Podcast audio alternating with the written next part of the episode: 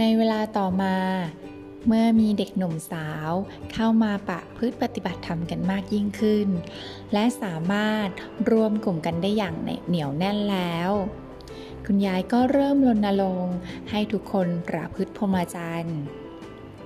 ตอนเย็นๆ ระหว่างที่นั่งปฏิบัติธรรมกันอยู่ คุณยายจะคอยให้กำลังใจไปด้วย เรื่องที่คุยกันนั้น ก็จะวนเวียนอยู่แต่ในเรื่องของบุญกุศล เรื่องการสร้างบารมี หรือไม่ก็เป็นเรื่องของภพนี้ภพหน้า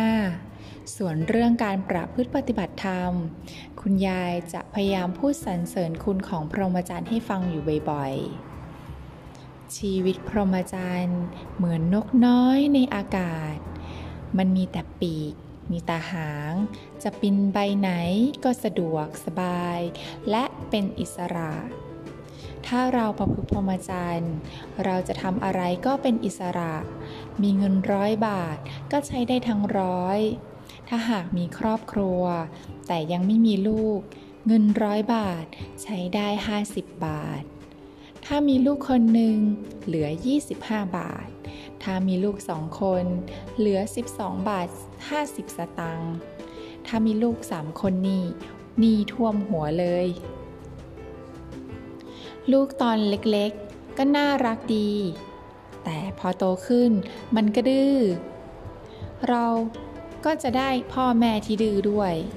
ขนาดลูกเกิดอยู่ในท้องของเราแท้ๆ ออกมามันยังดื้อ นี่พ่อเราได้มาตอนโต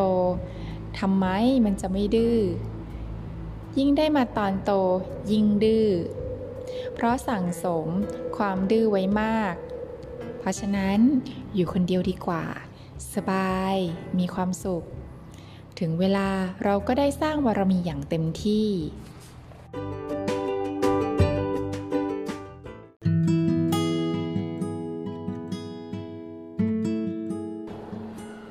สำหรับหลวงพ่อธรรมชโยแล้ว บ่อยครั้ง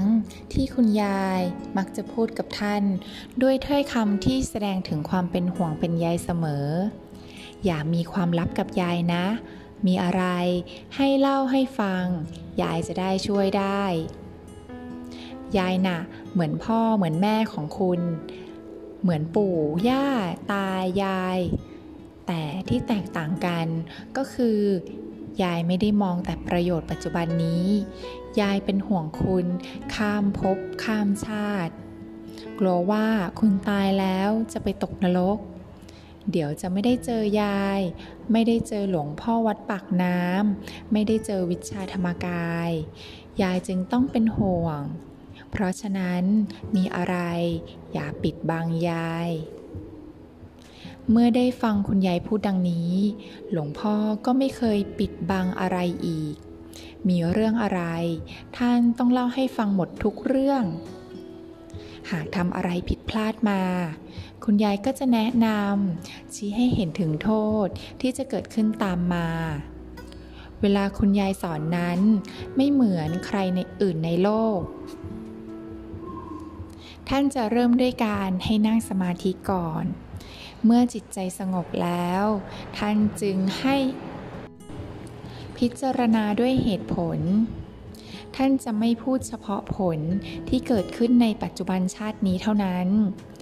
แต่จะพูดถึงข้ามชาติทีเดียว คุณยายจะคอยเป็นห่วง ประคับประคอง ให้ลูกศิษย์อยู่ในเส้นทางแห่งพรหมจรรย์นี้ตลอดเวลา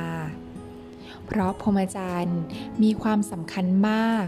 ต่อการศึกษาวิชาธรรมกาย ในระดับสูงขึ้นไป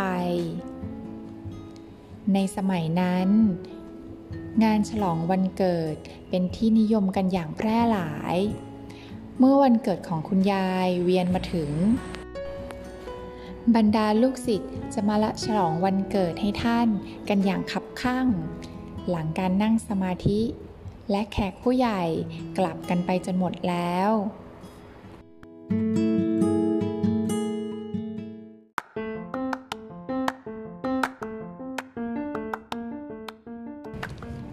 มีแต่พวกเด็กๆ นักศึกษาประมาณ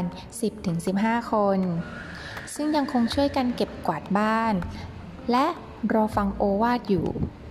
ในโอวาทตนหนึ่ง คุณยายกล่าวว่า ในบรรดาลูกศิษย์ทั้งหมดนี้ ยายรักพวกคุณมากที่สุด พวกคุณนี่ดีจริง ๆ ขยันนั่งสมาธิ เอาจริงเอาจัง แล้วสมาธิก็ก้าวหน้าดี แต่ยายจะรักพวกคุณมากขึ้นอีกหลายเท่า ถ้าพวกคุณเลิกสูบบุหรี่คำพูดของคุณยายนั้นศักดิ์สิทธิ์มีอนุภาพ พอสิ้นคำของท่านเท่านั้น ลูกศิษย์ที่สูบบุหรี่ รวมทั้งหลวงพ่อทัตตะด้วย ก็ทิ้งบุหรี่ลงในกระโถนของคุณยาย แล้วพร้อมใจกันตั้งสัจจะไม่สูบบุหรี่อีกเลยตลอดชีวิต วันนั้นหลังจากที่ทุกคนกลับไปหมดแล้ว เหลือเพียงหลวงพ่อธรรมชโย ซึ่งบัดนี้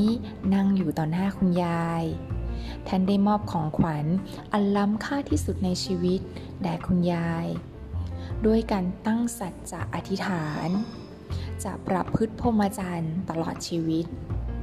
คุณยายก็รับฟังอย่างปิติ เบิกบานและภาคภูมิใจอย่างยิ่งการกล่าวสัจจาธิษฐานของหลวงพ่อของหลวงพ่อธรรมธรรมชโยนั้น ยังผลให้เกิดกำลังใจ ในการประพฤติพรหมจรรย์แก่ลูกศิษย์คนอื่นๆ ที่ยังเป็นโสดอีกมากมาย วันเกิดของคุณยายทุกปี จึงกลายเป็นวันที่ลูกศิษย์รอคอย เพื่อที่จะตั้งสัจจะเป็นของขวัญอันล้ำค่า ให้เป็นที่ถูกใจท่านยิ่งไปกว่าเดิม อย่างไรก็ตาม ภายหลังต่อมา คุณยายให้ล้มเลิกการกล่าวสัจจาธิฐาน เรื่องการประพฤติพรหมจรรย์เสีย